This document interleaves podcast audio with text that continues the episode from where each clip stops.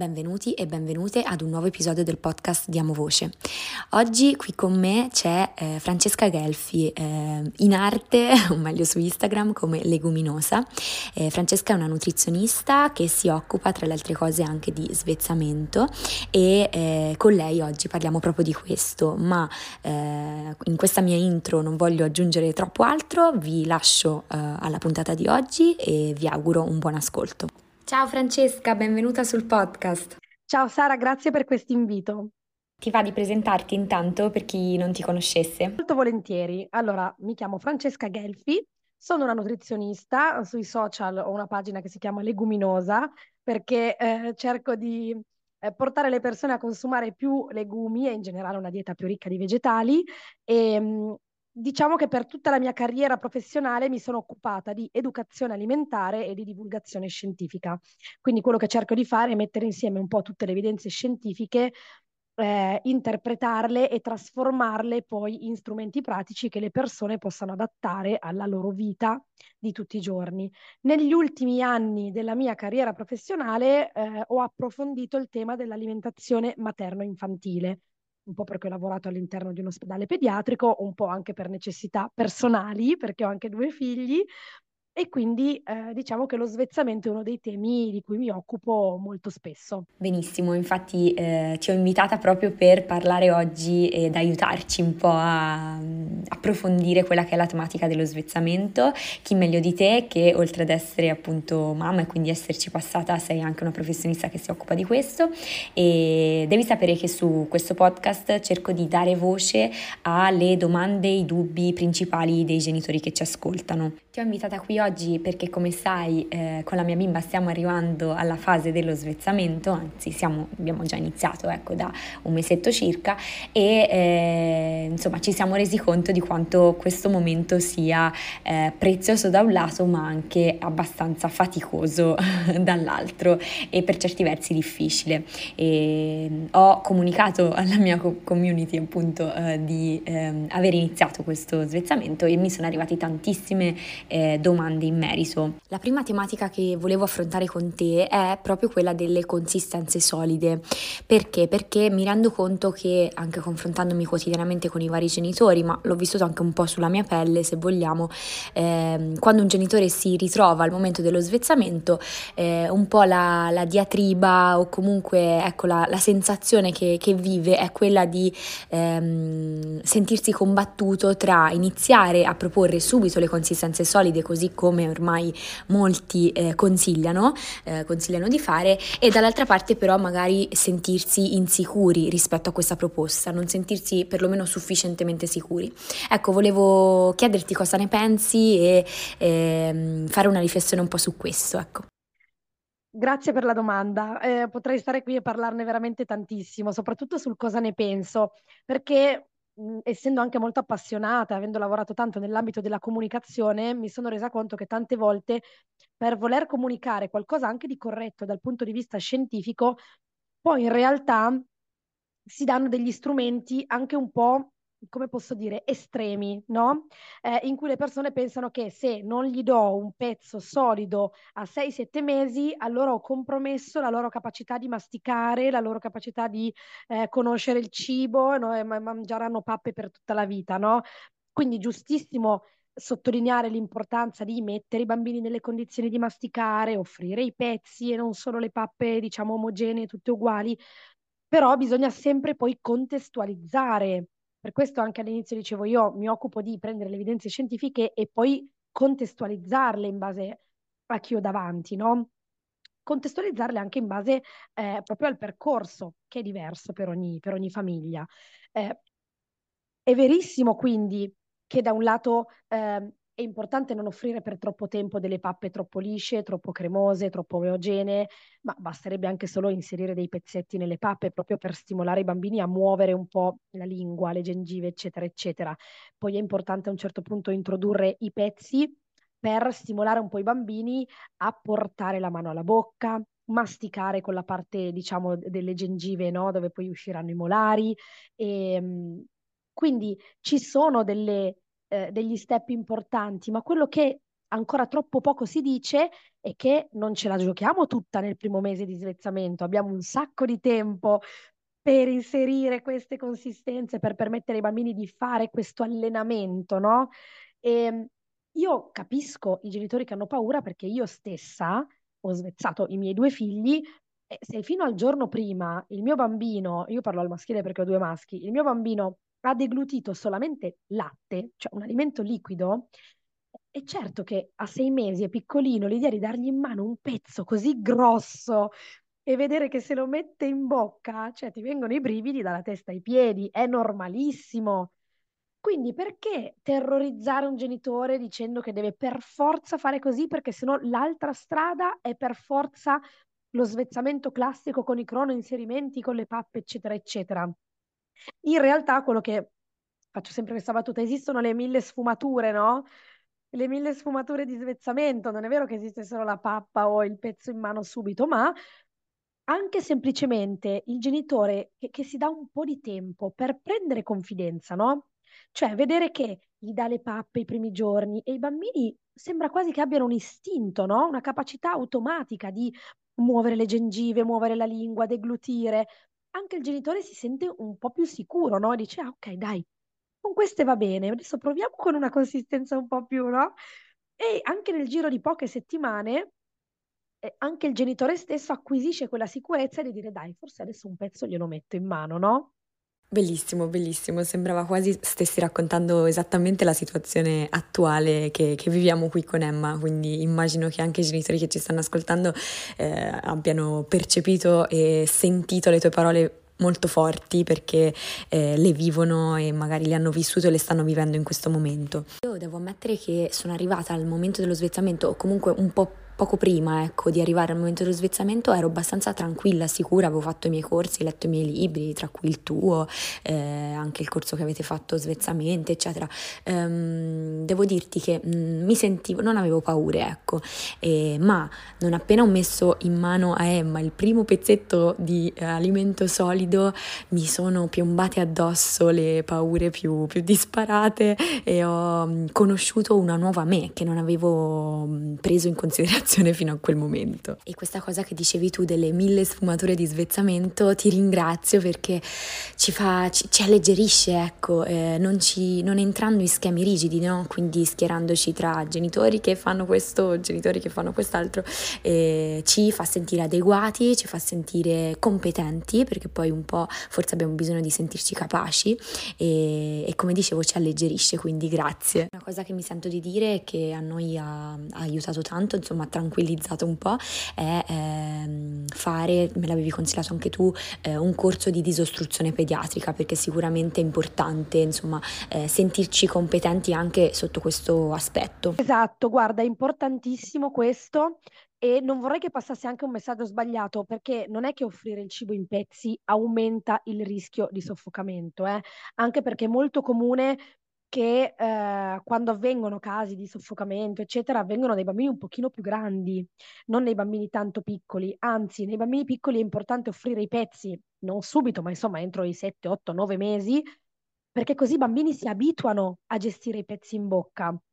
Quindi il corso di disostruzione va fatto perché comunque il rischio di soffocamento c'è sempre anche al di là del cibo, eh, ma soprattutto va fatto per riconoscere quando c'è un soffocamento e quando invece non c'è perché anche qui è importantissimo saper riconoscere qual è il famoso gag reflex, no? quella specie di conazzino di vomito che i bambini fanno, che molti genitori scambiano per soffocamento quando in realtà non lo è, ma è solamente il bambino che cerca di imparare a gestire i pezzi e quando un pezzo va in un posto un po' fastidioso, il bambino a un certo punto, come riflesso e non lo fa in maniera ragionata, dice ok, il pezzo o va fuori o va giù, qui non ci può stare e, e l'unico modo per spostarlo è fare questo conatino, no?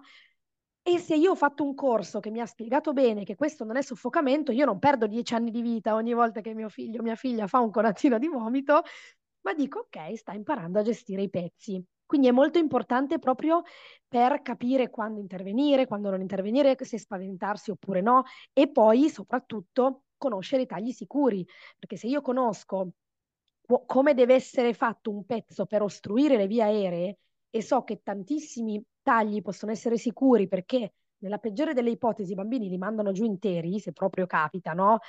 Ma non possono bloccare il passaggio dell'aria, anche lì sono un po' più tranquillo io genitore, no? Quindi ci sono tanti aspetti che vanno, perché spesso si pensa corso di risostruzione uguale conoscere le manovre, caso mai succede qualcosa. In realtà il corso è molto altro e mi dicevi che anche tu ti eri trovata bene perché avevi trovato tutte queste informazioni, no? Sì, sì, assolutamente. Io partivo, diciamo, già da una buona base perché comunque anche per esperienza professionale un minimo di svezzamento mi ero eh, informata, insomma, avevo approfondito, avevo studiato un po', eh, oltre a tutte le informazioni che avevo raccolto nei vari corsi e libri anche che avevo eh, letto o seguito in qualità di genitore e non di professionista, e, però sicuramente sì, mh, questo corso mi ha aiutato non solo dal punto di vista della disostruzione, ma anche dei tagli sicuri, delle consistenze pericolose, eccetera, eccetera. Ti volevo fare, senti, una domanda invece rispetto alla tematica etichette, perché so che tu ti batti moltissimo proprio eh, rispetto a eh, scardinare un po' queste etichette, da uscire, ehm, uscire da questo modo di etichettare le modalità con cui ci approcciamo appunto allo svezzamento. E cosa ne pensi? Cosa ci puoi dire a, a riguardo? Allora, guarda, devo cercare di mh, mm, non eh, parlare troppo, quindi mi terrei su due eh, riflessioni principali. La prima è proprio quella di evitare appunto di incasellare lo svezzamento in metodi, perché questo ci limita molto nel seguire eh, la tendenza dei nostri bambini, perché sarebbe molto utile ehm, assecondare le preferenze dei nostri bambini. Quindi nel momento in cui vogliono di più fare con le mani, lasciarli un po' fare con le mani, però non escludere la possibilità ogni tanto di imboccarli.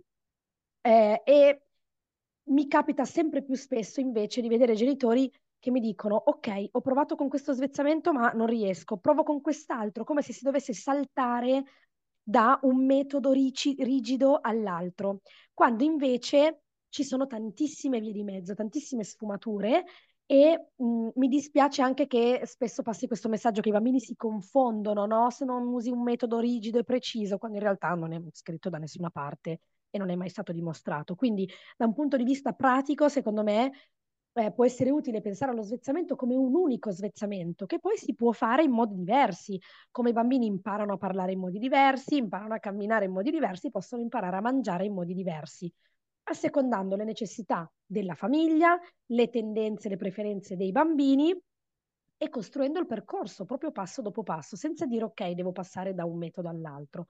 Quindi questa è una riflessione più pratica.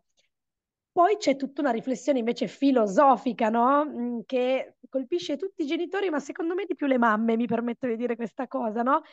Perché noi tendiamo sempre a identificarci in dei modelli Faccio sempre questo esempio, eh, che tipo di allattamento hai fatto, eh, hai usato il marsupio oppure no, eh, che ne so, tutti questi modelli che abbiamo in testa e quindi il che tipo di svezzamento hai fatto, no? Sei una più da svezzamento tradizionale o sei una più da autosvezzamento? Come se ci identificasse quasi come persone, come genitori.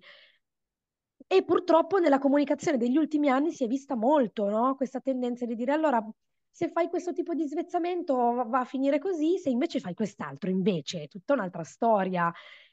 E mi dispiace, mi dispiace perché siamo già qui che ci incaselliamo su mille altri temi, incasellare anche l'alimentazione dei bambini è veramente una tristezza. Quindi io mi batto proprio per questo, per dire lo svezzamento è il passaggio dal latte al cibo solido, è un passaggio che si fa in modo graduale, che può avere tanti step, che alcuni bambini vivono in alcuni mesi della loro vita e altri bambini in altri mesi della loro vita. È importante rientrare in un range, certamente, come immagino nel tuo lavoro sia no, il numero delle paroline a una certa età, eccetera, eccetera. Però poi ogni bambino ha il suo sviluppo del linguaggio e allo stesso modo ogni bambino impara a mangiare a modo suo. E etichettarci come genitori di un tipo o di un altro sulla base di come facciamo lo svezzamento mi sembra veramente come una cosa che si può evitare, ecco. Assolutamente, sì, direi che possiamo abbandonarle eh, assolutamente queste etichette e, e quanto stavo pensando uh, questo può farci sentire più liberi, no? eh, liberi di seguire un po' quello che, che, ci sentiamo di fare e dall'altra parte anche eh, liberi di osservare, come dicevi, le preferenze del nostro bambino che ci comunica in qualche modo, no? quanto è importante osservarlo. Mi viene in mente proprio quello che stiamo osservando in quest'ultimo periodo in cui Emma all'inizio ha accettato un po' tutto, no? quindi era talmente felice di esplorare mangiare che accettava sia consistenze eh, diciamo proposte col cucchiaino sia da prendersi da sola con le manine eccetera. Eh, ultimamente abbiamo visto che almeno a seconda dei giorni perché poi cambia sempre però ci sono dei momenti in cui il cucchiaino non lo accetta proprio e quindi vedi che si sposta indietro, eh, mette le manine giù come dire per allontanarsi quindi ecco osservare e accettare questa sua proposta perché è una comunicazione anche quella e è un modo per farci capire quello che sta pensando e quindi dialogare con questo suo modo di comunicare in questo momento, dare voce anche a quello che, che lei ci sta comunicando in questo momento, quanto è importante no? anche al fine di sintonizzarci con i suoi bisogni, con i suoi, ehm, le, le, insomma, i suoi desideri di quel momento, anche un basta o un ancora, se ne vuole ancora, è un sintonizzarci con, con appunto sua, il suo desiderio in quel momento eh, di andare avanti o meno eh, nel pasto. Bravissima, guarda, è proprio una, un crescendo, cioè la relazione a tavola cresce tantissimo, a parte che mangiamo più volte al giorno e tutti i giorni, no? Ma poi è proprio un modo di conoscere i nostri bambini. Questo, guarda, è, è importantissimo. Infatti, anche nelle ultime linee guida dell'OMS è stato proprio scritto nero su bianco, che è una cosa abbastanza innovativa, che l'alimentazione deve essere responsiva nei confronti dei bambini, quindi cercare di capire di cosa hanno bisogno i bambini e rispondere in questo modo. Se invece, tornando al discorso di prima, noi ragioniamo in modo rigido, nel momento in cui appunto un bimbo o una bimba rifiuta il cucchiaino e noi avevamo scelto di fare quel tipo di svezzamento, ci sentiamo bloccati. Perché allora io volevo fare questo tipo di svezzamento, non è accettato, cosa faccio? Devo passare al piano B, al piano C? Cioè siamo proprio meno, ehm, meno fluidi, non so come dire, no? Meno adattabili. E, e, invece appunto è molto molto importante avere un atteggiamento così responsivo, cioè cercare di capire, non è facile, eh? nessuno dice che è facile, è molto impegnativo all'inizio, però permette proprio alla relazione col bambino di crescere. Assolutamente sì, d'accordissimo. Infatti sono molto felice di poter approfondire insieme a te oggi questo proprio perché secondo me farà molto bene ai genitori che ci ascoltano. L'ultima domanda che ti volevo fare, riflessione, ecco, che volevo aprire con te, eh, ha a che vedere con il discorso dell'autoregolazione. Ora, ehm, lo svezzamento comunque che proponiamo, a prescindere che sia più spostato verso una direzione o verso l'altra, ehm, rispetto comunque ai nostri genitori e allo svezzamento che magari loro hanno fatto con noi, è un po' diverso e magari può, ehm, possono pensare appunto che questa, questa, modalità di approccio sia un po' strana, un po' particolare. E le domande che tipicamente riceviamo eh, sono domande del tipo eh, ma non pesi questi, non pesi gli alimenti che gli dai, non, ma quanto ne avrà mangiato, ma gli dai anche il latte, ma non è già pieno, non, non pensi che sia già pieno? Cosa possiamo eh, dire a riguardo? No, guarda, è una bellissima domanda, infatti, perché i bambini hanno proprio un- una innata capacità di autoregolazione, no? Eh, infatti si inizia a parlare di allattamento a richiesta anche con il biberon, proprio per permettere ai bambini di mantenere questa capacità di autoregolazione nel tempo, no? Eh, perché non è che la devono imparare, loro ce l'hanno già, noi dobbiamo solo aiutarli a mantenerla. E ci sono degli studi che fanno vedere che fino ai 4-5 anni, fino all'età prescolare, i bambini sono molto capaci di autoregol- eh, autoregolarsi. Poi quando iniziano ad avere ovviamente anche tantissimo gli esterni, no? A scuola o insomma dalle, dalle persone intorno mh, che si aspettano che i bambini mangino certe porzioni, dopo i 5-6 anni i bambini ad esempio sono molto influenzati dalla quantità di cibo che viene offerta o dal contesto in cui si trovano, no? mentre appunto invece da piccoli sono capaci di autoregolarsi. Cosa significa autoregolarsi? Perché io so già che poi qui c'è sempre la domanda, no? Eh, ma ha mangiato solo due cucchiai, è impossibile che si autoregola perché è impossibile che non abbia più fame, no? E, e qui entra un altro concetto che vale per tutti i modi in cui decidiamo di svezzare. Il cibo è complementare al latte. Non importa se diamo pappe, cucchiaini, pezzi.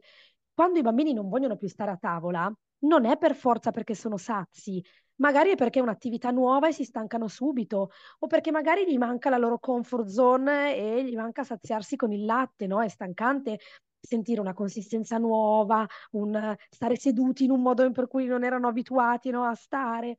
Quindi a un certo punto i bambini si stancano, ma magari hanno ancora fame. Qui è difficile, no? L'alimentazione responsiva, capire, ma perché sta, si sta lamentando? Non ha più fame, ha sonno, è stufo? E si può rispondere completando il pasto con il latte. All'inizio si può anche decidere di dare il latte prima del cibo, in modo tale che i bambini siano quasi sazi quando si siedono a tavola e possano solo mangiare qualche cucchiaino di cibo. Pian pianino, quando i bambini iniziano a mangiare bene, a ingranare un po' di più, si offre magari prima il cibo e poi a completamento del pasto il latte. Quando il bambino non ne vuole più di latte, lo molla. e ehm, in questo modo i bambini si autoregolano no? e manteniamo la loro capacità di autoregolazione. L'unica cosa in realtà che noi possiamo fare come genitori non è tanto pesare, non pesare, ma offrire i pasti bilanciati, cioè non, off- non offrire troppe proteine rispetto alla quota di carboidrati, non offrire troppe verdure, perché le verdure sono poco energetiche, ai bambini non servono, i bambini crescono velocissimi, hanno bisogno di alimenti nutrienti, quindi dare sempre una buona quota di carboidrati con i cereali, piccolissime quote di proteine per non eccedere, visto che troppe proteine aumentano il rischio di sviluppare l'obesità infantile, sono uno dei tanti fattori, e neanche troppe verdure perché appunto non servono. Una volta che noi abbiamo creato un pasto in questo modo bilanciato, i bambini possono scegliere se mangiarne un cucchiaio, due o dieci. E a volte, attenzione, quando c'è qualcosa che piace molto ai bambini, è vero che potrebbero anche mangiare più di quello che hanno bisogno, ma prima di tutto gli insegniamo anche cosa significa sentirsi sazi, sentirsi anche un, quasi un po' nauseati, no? Mangia- dall'aver mangiato troppo, devono sperimentare anche questo. E poi è molto comune che magari alla merenda del pomeriggio mangeranno meno, proprio perché si sentono ancora sazi dal pranzo. Quindi questi sono tutti esempi di come possiamo supportare l'autoregolazione dei bambini. Benissimo, benissimo. Guarda, ti ringrazio perché questa penso che sia una competenza che in qualche modo anche noi a volte no, eh, dovremmo imparare, quindi figuriamoci se riusciamo a fargli questo grandissimo dono, ovvero semplicemente concedergli di sviluppare una competenza innata, appunto che è in loro già, eh, ma che attraverso nostra, il nostro supporto possono conservare no, e, e, mantenere, è uno dei regali più grandi che gli possiamo fare. Quindi benissimo averne parlato, aver affrontato anche questo argomento insieme. Benissimo Francesca, e non so se vuoi aggiungere qualcos'altro per finire. No, guarda, ti ringrazio perché abbiamo parlato davvero di temi importanti, cioè più che andare a perdersi, ecco, questo magari come messaggio finale ci può stare, cioè invece di andare a perdersi sul quante volte alla settimana, la carne bianca, la carne rossa, il pesce, che sono cose importantissime, eh? Eh, che tipo di pesce, che tipo di legumi, eccetera, però ci sono proprio dei discorsi che stanno a monte di tutto e quindi parlare di questi temi, no? che sembrano più astratti rispetto al parlare di cibo, in realtà permette, secondo me, ai genitori, è proprio quello che permette ai genitori di stare un pochino più sereni. Poi la serenità eh, per noi genitori è questa cosa sconosciuta, però ci permette di stare un pochino più sereni nel momento in cui iniziamo a offrire il cibo ai bambini. Benissimo Francesca, ti ringrazio ancora una volta, grazie per essere stata qui in questo episodio del podcast Diamo Voce e ti aspettiamo in un nuovo episodio più avanti. Grazie a te Sara per l'invito. Io ti ricordo che nelle note di questo episodio trovi tutte le informazioni relative a Francesca, ai suoi corsi, al suo libro e noi ci sentiamo la prossima settimana con un nuovo episodio di Diamo Voce. Ciao!